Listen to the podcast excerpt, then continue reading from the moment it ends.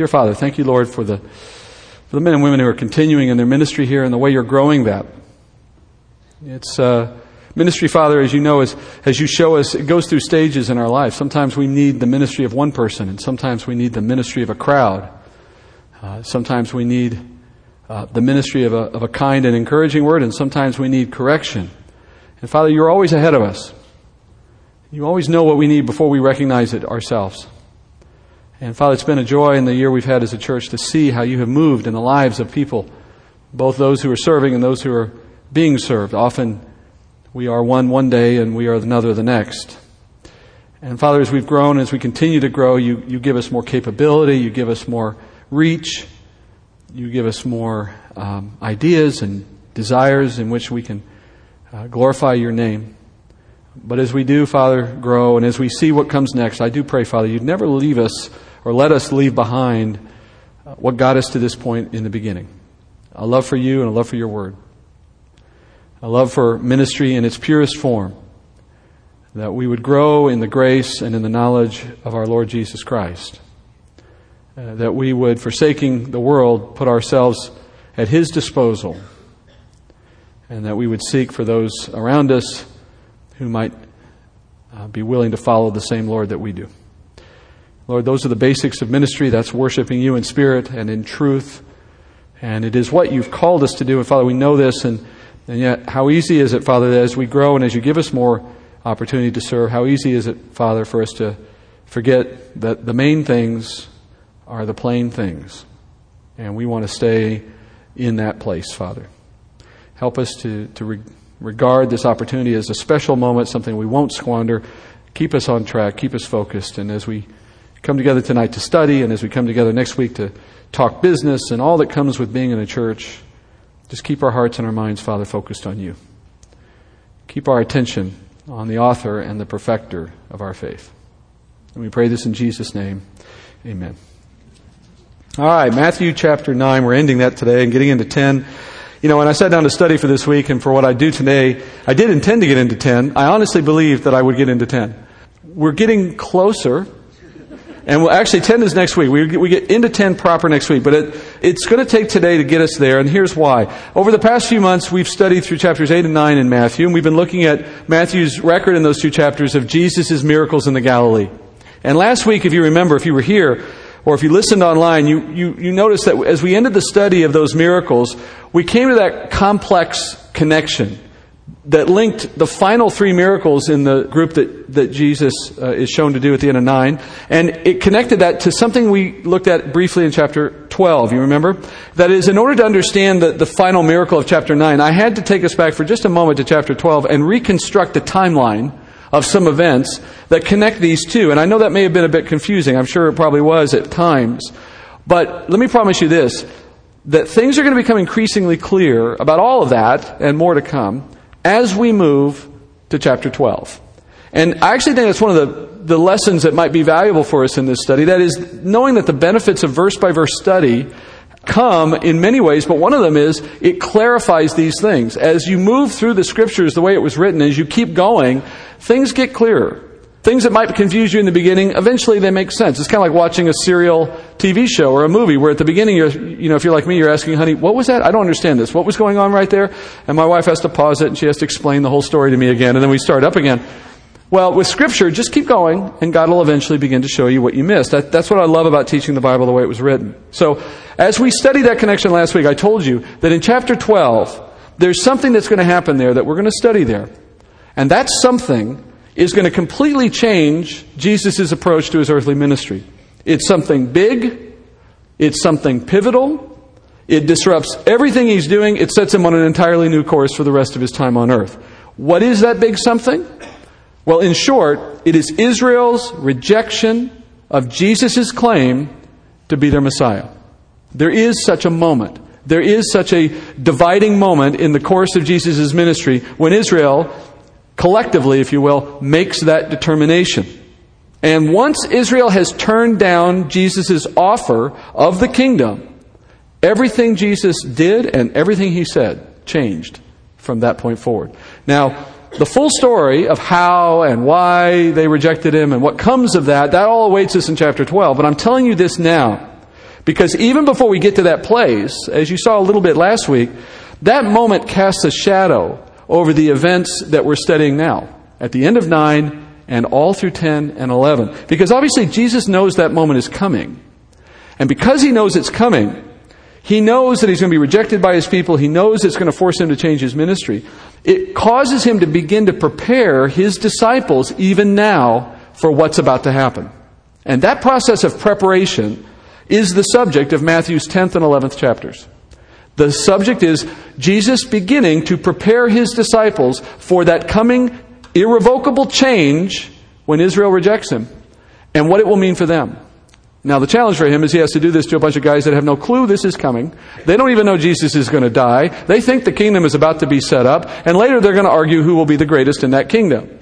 Right? These guys are, they're out of touch with the reality of what's going on around them, and it'll take a while for them to catch up to that, which is just, I think, normal. We would have done probably the same thing. So, what we now need to do over the next couple of chapters is understand what Jesus is doing in preparing them. Why he's preparing them, of course, we know that, but how he's preparing them is the subject. And it actually begins at the end of 9, which is where we go tonight, where we ended last week in chapter 9. We're going to be at verse 35 tonight. Let's pick up there. This is Jesus beginning that course of preparation for his disciples to encounter his own rejection. Verse 35 Jesus was going through all the cities and villages teaching in their synagogues and proclaiming the gospel of the kingdom and healing every kind of disease and every kind of sickness.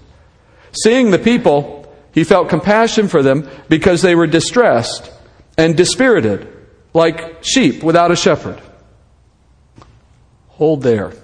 So Matthew summarizes Jesus' time in the Galilee in verse 35, you saw, saying, Jesus moved around the 240 odd cities and villages that made up the Galilee in his day. And as he moved around them, he was proclaiming openly, the kingdom is here, which is to say, I am the Messiah. I'm prepared to bring you your kingdom now.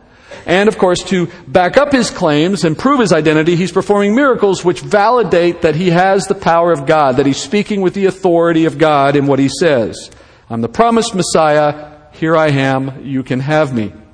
Now, you remember, some of you, that back as we were looking at earlier stages of this gospel, chapter 4 actually, there was a moment in which Matthew summarizes Jesus' Galilean ministry. And let me read you what he says. It's one verse, and I want you to listen to it because it's going to sound like something you just heard.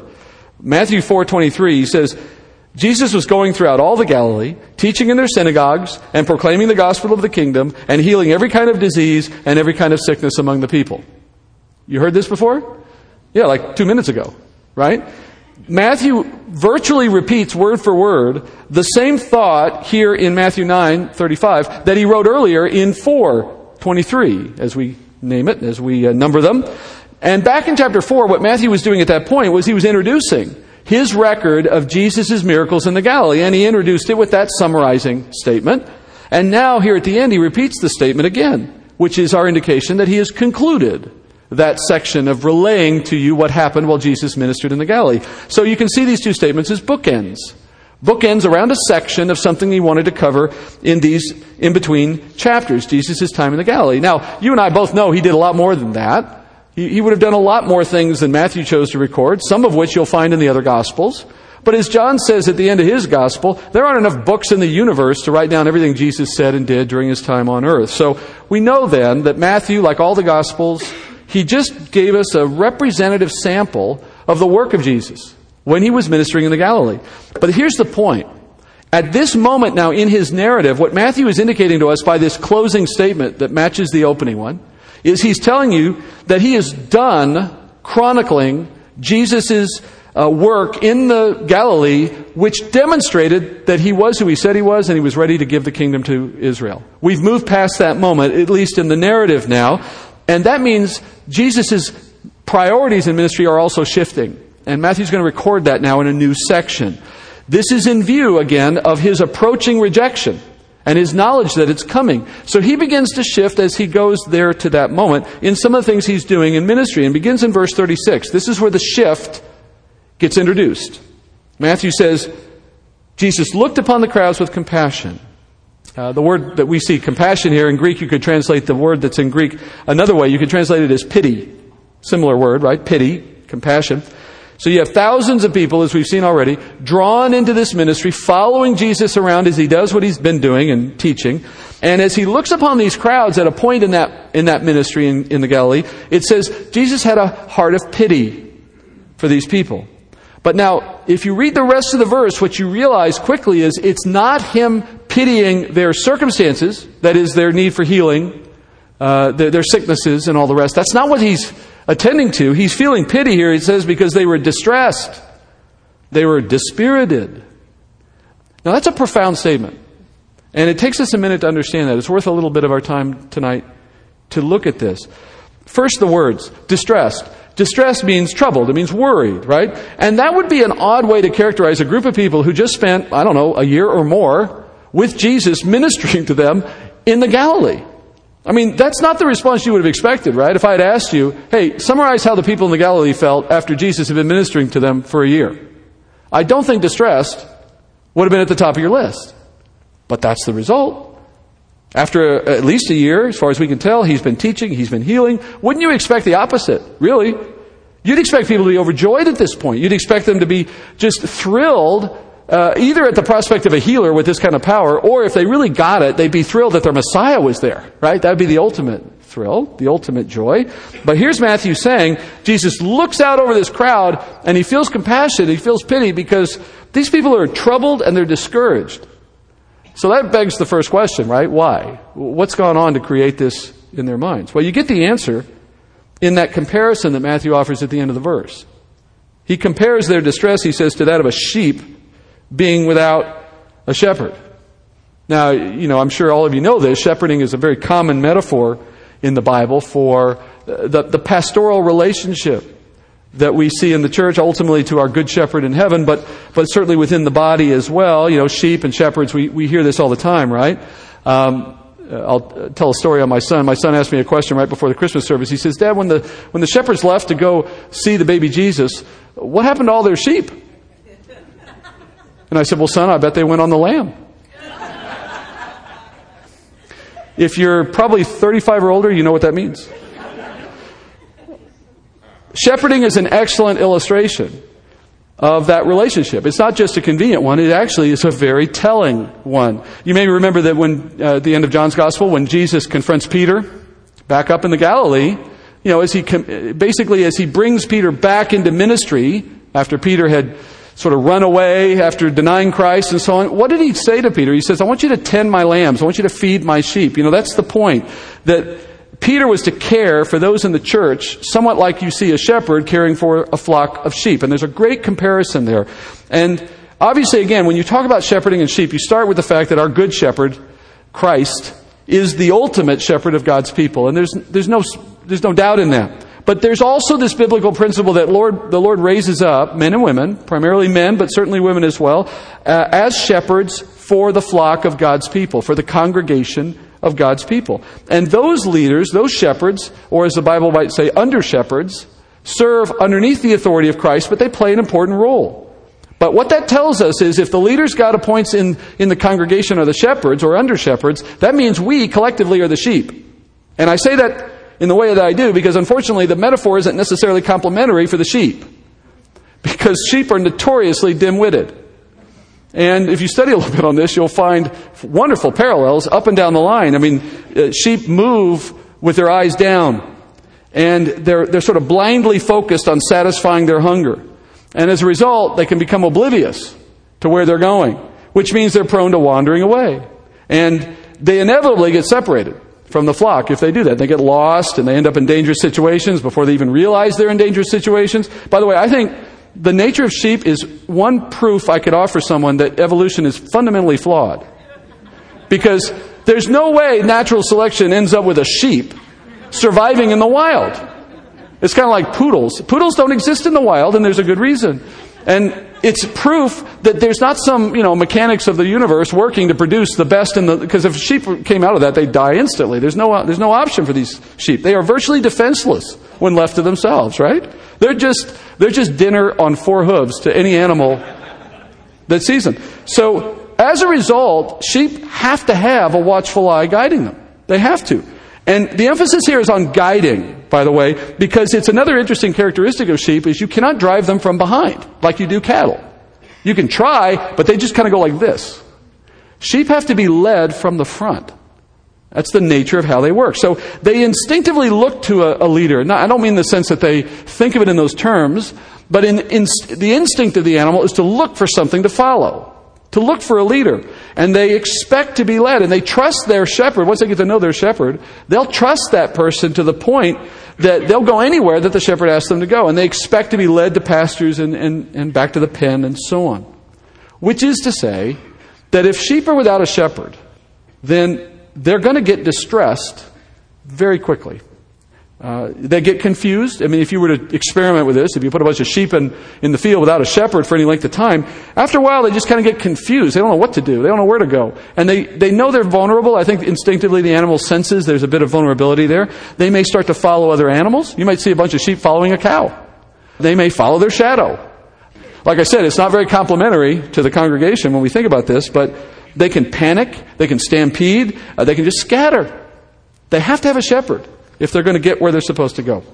Matthew says that the situation that Jesus was witnessing in Israel was that of sheep left without proper supervision and care.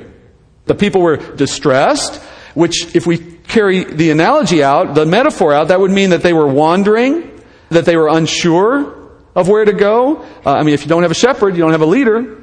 And we know that they had religious leaders. You know, if we try to understand what the point is and we start thinking to ourselves, well, my goodness, the people of Israel had no shepherds, they had no leaders. Well, wait a minute. That's not accurate. Not in the literal sense, not in the simple sense that there was leadership. Yes, there was leadership there. There were Pharisees. They were everywhere. If anything, they had too much. They had Pharisees controlling every aspect of their life in Israel, directing their every move. And even more puzzling, why would you say that Israel was like sheep without a shepherd when the good shepherd is right there with them? In their very midst at that time, anyway. So how can it be that the sheep of Israel were distressed without being without a shepherd, as Matthew says? Well, to understand what he means, I want you to consider the effects of Christ's ministry in the Galilee at this point, after a year or more of ministry. First of all, the effect in total was impossible to ignore from, from any point of view from those who were in Israel in that day. You could be a Jew who loved what you saw and what you heard, or you could be a Jew who hated what Jesus was doing, but what you could not be was a Jew who ignored what he was doing. Because he was too provocative. He was saying things that were just too hard to get over. You either had to deal with them one way or another. And his powers, I mean, for crying out loud, he was doing things that, as we saw last week, had never been seen before in all the history of Israel. You can't ignore that unless it's an intentional effort. So everyone who is around him at this point, everyone who's in the Galilee, has come to some decision. They have to render some kind of verdict. They have to decide for themselves what does it mean that this guy is here? And what does it mean that he can do these things? And what do we make of what he's saying about himself? Later in this gospel, Jesus will address his disciples and he will ask them to tell him, What explanations are you hearing from the people with regard to me and what I'm doing. What are people saying?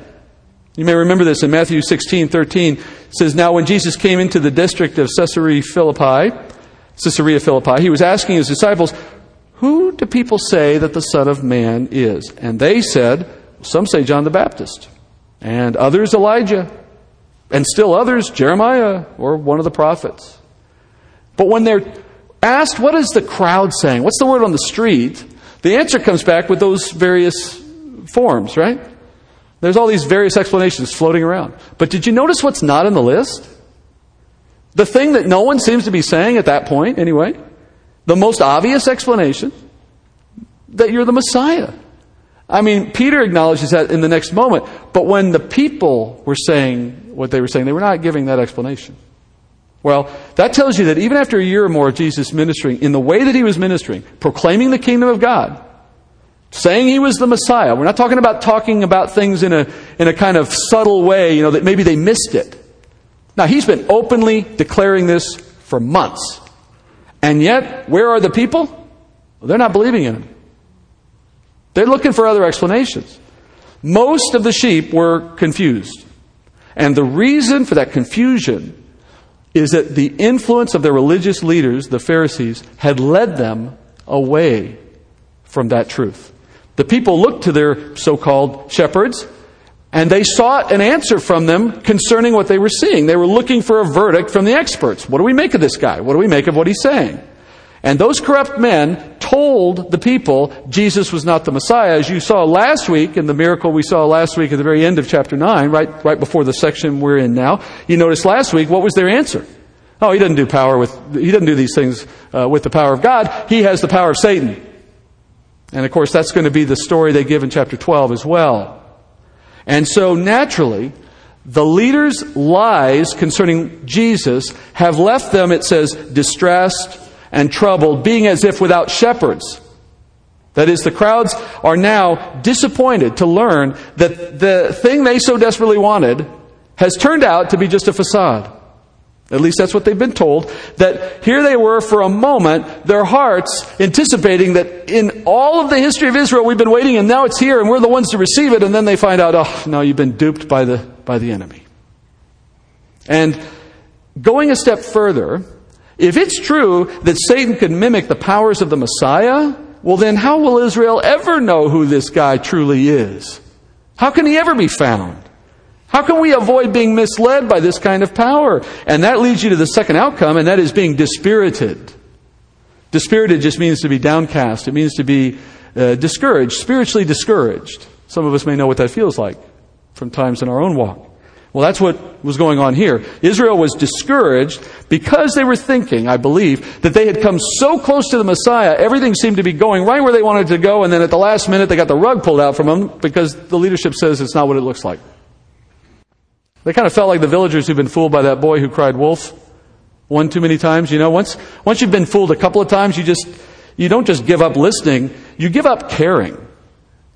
And that's where the nation is. Matthew says the people were without a shepherd. And what he means is this in a twofold sense. He means first, they were without a shepherd in the sense that the people did not embrace Jesus.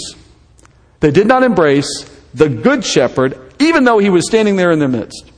And Israel longed for that Messiah. They wanted to have what they thought they had. They got so close and then it just kind of fell apart, and that was discouraging.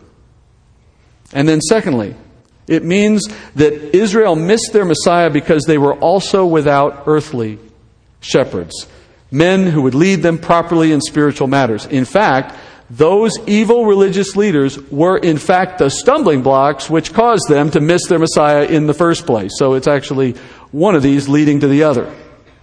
Elsewhere in the Gospel, Jesus says this about these men. In Matthew 23 13, he says, but woe to you, scribes and Pharisees, these are the leaders.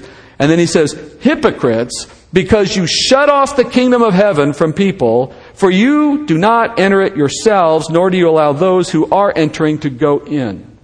That's a direct reference to this problem that we see today. When sheep, when people of God, when they lack a caring shepherd, friends, they're in a world of hurt. And that's not just true in the case of what we see here. Certainly it was for Israel. But that never stops being true. That's a principle that's still true today. When God's sheep, when His flock, as the Bible would say, when you're without a shepherd, without that person that God appoints to guide you into greater spiritual maturity, you're in real trouble. I think it's somewhat fashionable today within Christendom to think that with the internet and the availability of so many great resources on the uh, you know podcasts and TV and so on that we really don't need this setting very much anymore. We can do it all ourselves. We stay at home, listen to teaching on the internet, get our own kind of degree, as it were, in that process, and we don't need a lot of shepherding. And I'll tell you, if you try that for very long, you'll only prove how wrong that is. You may get a lot of knowledge, but I doubt you'll grow very much. The influence of leadership is critical. And I'm not talking about in some kind of business mindset. I'm not talking about the way it's sometimes portrayed. I'm talking about in a spiritual sense of how the scriptures portray it that there is a role for shepherding a group of people who, by their nature, need leadership to get to the right place, like sheep do. And it works the opposite, too. Corrupt leadership, especially those who are engaged in false teaching, will cause believers to adopt wrong thinking and wrong behavior, which moves us further from where we should be. And there's a chain of events that happen in this case when you have bad leadership, bad shepherds. You start with bad teaching, which leads to bad thinking and bad behavior. And when those bad thoughts and bad behavior take hold in someone's life, it leads to bad consequences. And over time, those bad consequences will lead the believer who thinks they're doing what they're supposed to because they're following what their leadership says. It'll lead them to become discouraged and dispirited and troubled and cynical. And to the point where, in many cases, the person who is under bad leadership for too long will come to view the pursuit of Christ and the pursuit of His Word to be a waste of time because of how they've experienced it to that point. I've seen this enough to know, and I believe it's a, a common experience within the church. Bad leadership, bad experience in churches, bad time in the Word, bad things happening whatever way, lead people to just give up on church, give up on discipleship, give up on the whole game of it, because they just throw the baby out with the bathwater and they're tired of being duped, they're tired of being discouraged. And at worst, I found people who concluded that even God's Word itself is useless and irrelevant. And when you give up on this, you know, that's the end of it, of course. When you come to the point where you've given up on this, what else do you have? I mean, as a believer, where are you going to go for your answers about what God wants and who He is and what He's called you to do? I mean, if you turn away from Jesus and you turn away from His church and you turn away from His Word, you know what? All you have left is the wisdom of the world and your own fleshly nature. Good luck with that. I mean, we all know where that leads us, right? And all the books of the world can't substitute for this one. Who's going to tell you about God? Dr. Phil? Judge Judy? The internet? I mean, you, you see my point, right? The Lord appoints shepherds over his flock for a good reason. Because they're crucial to keeping the Lord's sheep together and keeping them safe and keeping them nourished and keeping them focused on the right goal. Now, that's assuming they do their job, right?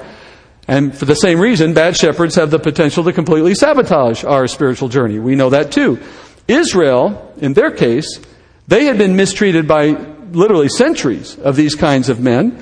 And now, when their Messiah shows up, they didn't even recognize him. They couldn't fully embrace him. And we too, if we're mistreated by those who are over us as shepherds, we're going to wander, we're going to be lost, we're going to starve for spiritual nourishment, and we're eventually going to run into dangerous threats. I mean, it's just how the analogy works, right?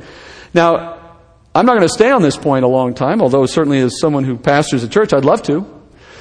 But you don't really need me to harp on it. I think the point has already been made. Hebrews 13, 17 says we submit to our leaders and we obey them because it would not be in our own best interests to do otherwise. But at the same time, friends, be discerning. I'm not just talking in some theoretical way about some other situation. I'm talking about even now in this church, within the leadership you have now, including me, be discerning.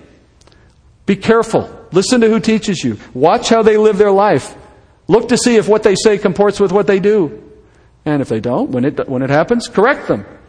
And if and when a leader, whoever they are, wherever they are, reveals themselves to be ungodly or unable to divide the scriptures rightly, look elsewhere. Go somewhere else. Nowhere in the scriptures are we appointed to fix that problem.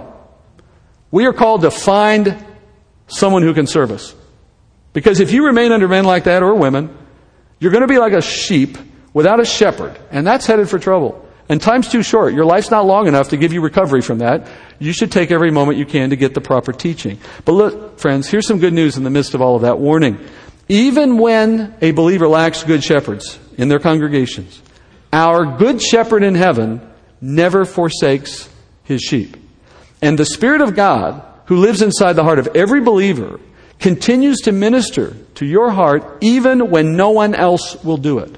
In fact, He will do it even when someone else is doing it. And that means this that when a child of God comes under the influence of false teaching or evil leaders or whatever, the Spirit of God living in that person will alert him or her to the danger. And that believer will sense a growing dissatisfaction with where they are or what they're hearing. They'll sense something is missing. They'll sense something isn't right. And that, that spirit in them is driving them to consider a change. Now, whether you listen or not, well, that's a whole other story. But the Spirit never fails you in that regard. And that's what you see happening here, I think. That is, it's the Lord Himself now, not merely His Spirit, but in the same sense, you have the Lord now moved to compassion for the sake of His people Israel because He senses they are without the right shepherds. He feels pity for them, and He knows that they're being misled by the very leaders that had been appointed by God to, to bring them to the truth. And so naturally, he wants to solve the problem. As I just said, the Spirit will lead in us a desire for something better. He wants to do that for his people here and then, uh, here and or here and now, as he stands there. He wants to give them proper leadership. And having brought them to know the Good Shepherd, these leaders then would then develop these people in a, a program of, of discipleship. That's what he wants. All right, so what's he going to do about it?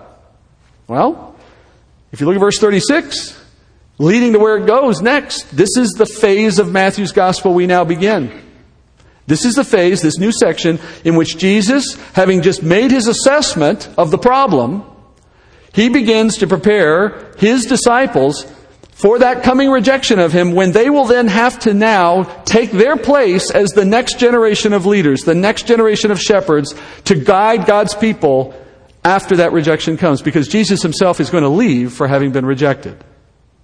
Again, more things to cover when we get to chapter 12. But just understand that at this stage you have these men now, who by the way are clueless that this is coming, who now have to be trained to assume the shepherding duties of God's people. They're not merely following Jesus, they're going to get ready to be the leaders of this church. And when they assume these responsibilities, and this is the key point, they cannot model their responsibilities on the models that they've become accustomed to in Jewish society. I want you to think about how hard this is for them, how hard this would have been. What if you were suddenly thrust into the position to lead a church? Where would you go for your examples? What would you base your own behavior on? What would be your model? Let me submit to you that it would be the people who had led you up to that point. Where else would you go? Now you would say, oh, I go to Scripture. Well, yes, I understand that we would look to the Word of God as our guide in all of these things, but in the practical day to day of life, you'd remember what Pastor so and so did, what, what so and so in my Bible study used to do, and you draw on that experience. And some of that might be very good, but there's almost nothing like that for these men. Anything they might have drawn on from their experience of what religious leadership looked like in their day was a negative example. And so Jesus has to establish now in these coming chapters a whole new example, a whole new standard.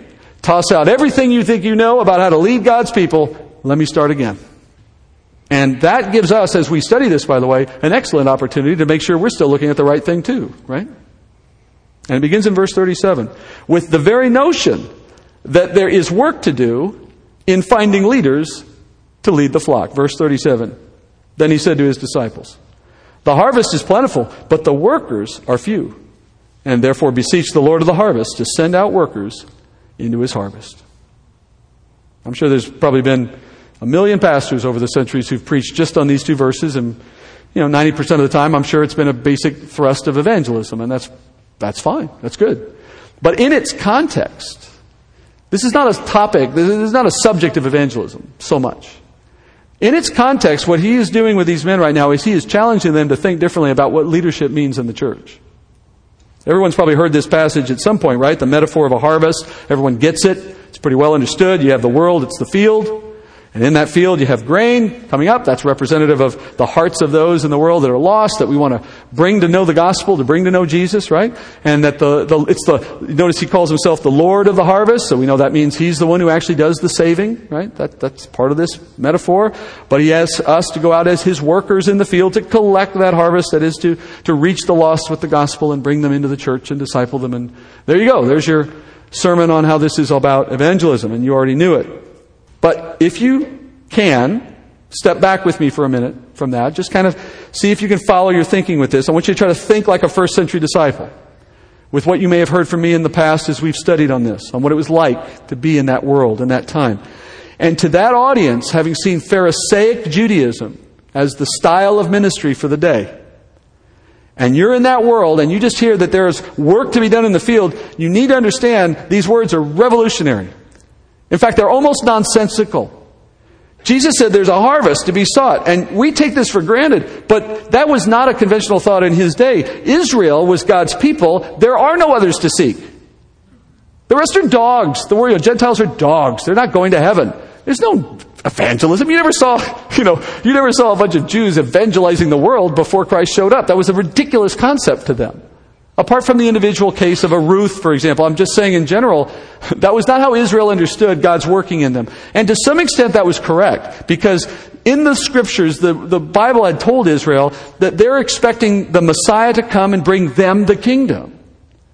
And they were waiting for that. There's nothing to go seek, it's just a waiting game. Jesus says to that same group now, no, no, no, no. The kingdom citizen, he has to be sought. He has to be recruited. There's no automatic membership. You won't enter the kingdom simply because you're born a Jew. We got to go find these people. That's just revolutionary. And again, for us, it's second nature. It wasn't that way then.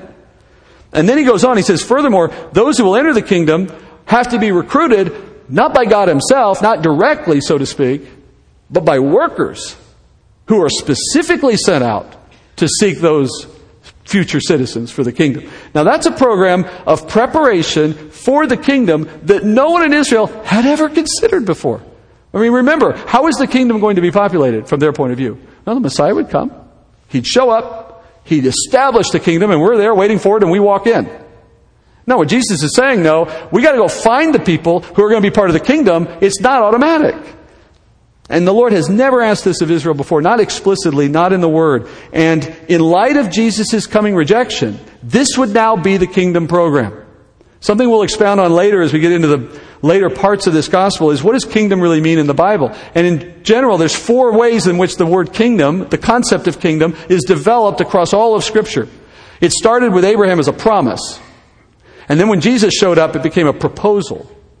And then after the rejection, because it was, he was rejected, it became a program of recruiting citizens. And eventually, when he returns, it becomes a place on earth. A promise, a proposal, a program, and a place. We're in number three right now. We're part of the proposal. I'm sorry, we're part of the program. We're part of the recruiting program of finding citizens. And Jesus is introducing that concept to his disciples right here. That there would now be a program of work where God's people would work for Him in seeking more disciples for this coming kingdom. And that is something new. That is something radical. This is going to require that Jesus and His disciples cultivate something within them that no Jew had ever really cared about before. And I'm not just picking on the Jew, I'm saying for anyone who knew God in that day. And that is a new attitude. And what is this new attitude? Well, it's a radically different view of the world than the Pharisees had. You know, the Pharisees were all about, look at me, I got my act together, I'm the special one, you guys are dogs, and you have nothing on me. You flip that around now, and we say, we got nothing to offer except the gospel, and we're going to go out and find all the others who need it. That's totally new. And Pharisees, by their nature then, were self serving, they were self righteous, they were self satisfied, they were not God's workers, they were God's anointed in their minds. But now Jesus says, no, I want shepherds I want humble men. I want self sacrificing men and women. I want people who are focused on Christ's priorities. I want people who have a heart for his flock. And those kinds of leaders, friends, are not common. You may think, well, sure, we get that all the time. No, you don't. It's hard. And I say that as one who's supposed to have that heart, and I gotta confess to you, there's days I don't. There's days I don't. Not because of you necessarily, although some of you, yes. But not most of you.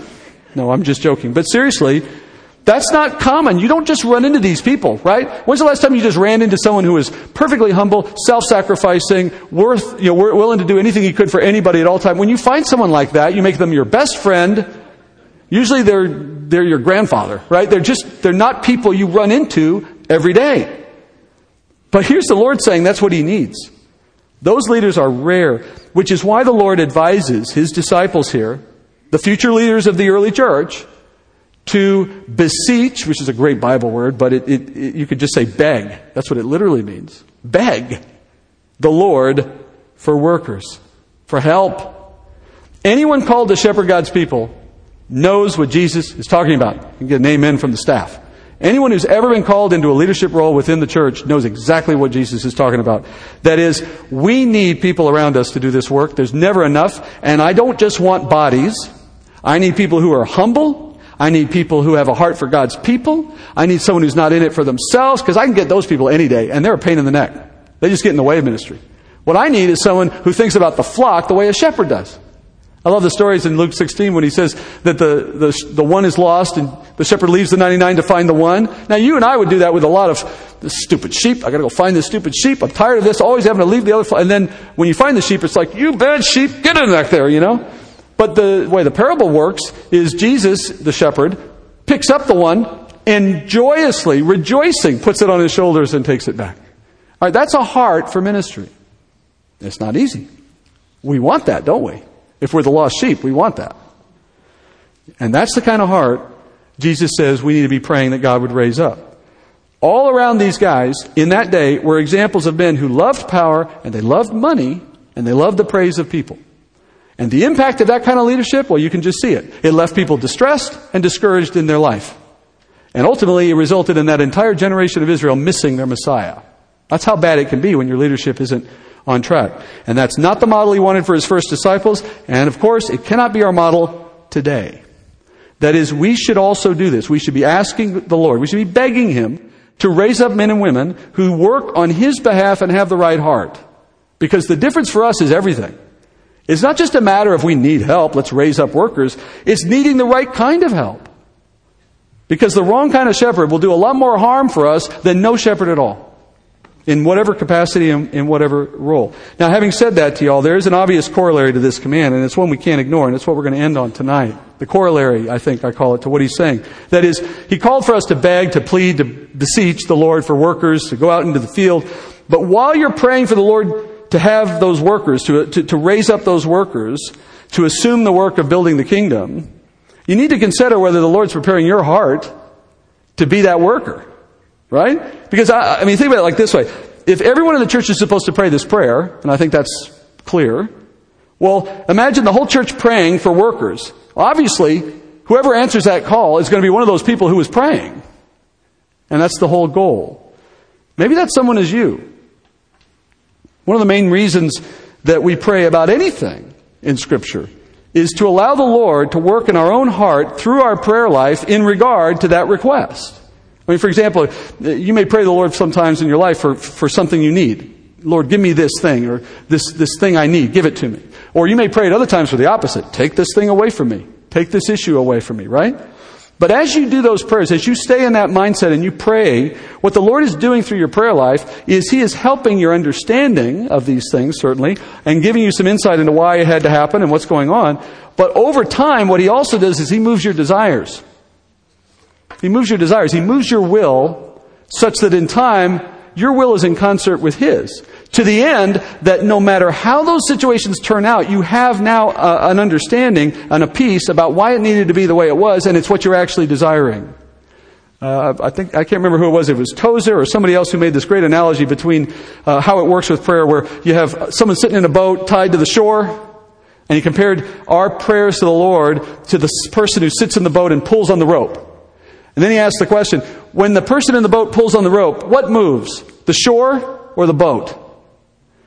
And similarly, when you sit here on the earth and you pray to the man, a man, Jesus, the God who made everything, right? Christ, whoever, in other words, the Creator God. You're down here on earth. He made you. And you're praying to the Creator who made you, telling Him what you think He should do. You're pulling on a rope. Who's moving? It's not Him. Ultimately, he's, he's using prayer to move you, because that's who needs to move. And as you obey this command that we're told to pray for workers to accomplish the work of leading God's people properly, you may find your heart encouraged to be the one to take up that work. And in time, you'll begin to see yourself as that worker. In time, you'll develop a love for the flock of God in a way that you didn't have before, perhaps. You'll start to see yourself answering that call. Because what Jesus saw in that time were people who were confused and wandering and deceived and defenseless, and you do not have to look very far today to find people in the church, in the body, who are under similar circumstances. And he told that new generation of men, you're going to be the next group of leaders who pick up the, the path that I need you to take my church on, and I'm going to ask you to start thinking. I, love the way he did this, right? He told the first apostles, before they knew they were going to be the apostles, to start praying for workers. And guess what? Every one of them became. You see how he did that? He put their hearts in a mindset of praying for leadership before they even understand that they were the ones who were going to be in the leadership position, among others, over time. Those are the future apostles. They were the first century leaders of the church, and Jesus has just now begun to prepare them to think about the reality of leading a church in his absence, his physical absence. I wonder if those men later on in their life, as they were struggling in ministry, I mean, with the explosive, explosive growth of the church or with the persecution or whatever came their way, I wonder if they ever thought back to that moment and said, Oh, I see what you did there. But now I understand why we need this kind of prayer all the time because there's so much more work than there is people. And we need the right kind of men and women to do it. This church has been blessed with just an incredible team of people coming in, volunteer staff, up and down, from elders down to the person who's, who's going to clean out the trash cans after we're done tonight. God bless whoever that person is tonight. Uh, we're thankful for every single one of them. But, you know, this is a start. I mean, it's a great start. One year in, I'm feeling very good about what Lord has done for us. It's amazing. But where will we be in five? I don't know. But I know this, we're going to need a lot more workers. And I'll bet most of them are in this room. And we need to be praying for those future leaders because whoever they turn out to be, whatever capacity they have in this church, they're going to make a difference in your spiritual life. That is for the better or for the worse. And we should be thinking about that now. Don't overlook the possibility that you're that person, but maybe, maybe not. Maybe you're where you need to be right now, but whoever will stand in that gap, we need to make sure we're praying that God raises up the right one. Because it's going to make all the difference for us, and, and we don't want to get sidetracked. All right, we'll come back into this, finally, into chapter 10 next week. Let's pray. Heavenly Father, we acknowledge your command to pray for workers in a field that you've placed us in. We uh, commit in our own hearts right now, Father, to be men and women who obey that command. Father, give us the courage and the strength and the fortitude to keep our promise. And Father, as we do pray for these men and women to be raised up, for those we have now and for those who will come, Father, we just ask that you would be in their hearts before we even see them, preparing them to be the kind of shepherds we need. Don't, don't give us shepherds, Father, that would do to us what the men did in Jesus' day to Israel. Give us men and women who care for you the way you care for us, and who will look upon us as a flock that needs to be loved and to be guided. Not as a job, but as a calling. And as that promise is fulfilled, as that uh, promise is met, Father, as you see us praying and as you hear our desires, our begging of you for these people, I pray, Father, you'd be turning our hearts to to whatever it is you call us to do. Don't let us always think it's someone else. If it's us, Father, show us and let us answer as we will. We, Lord, thank you so much for this church and for the chance to study in this way and to be part of a group that loves you the same way. Help us grow some more, if it be your will. We pray this in Jesus' name.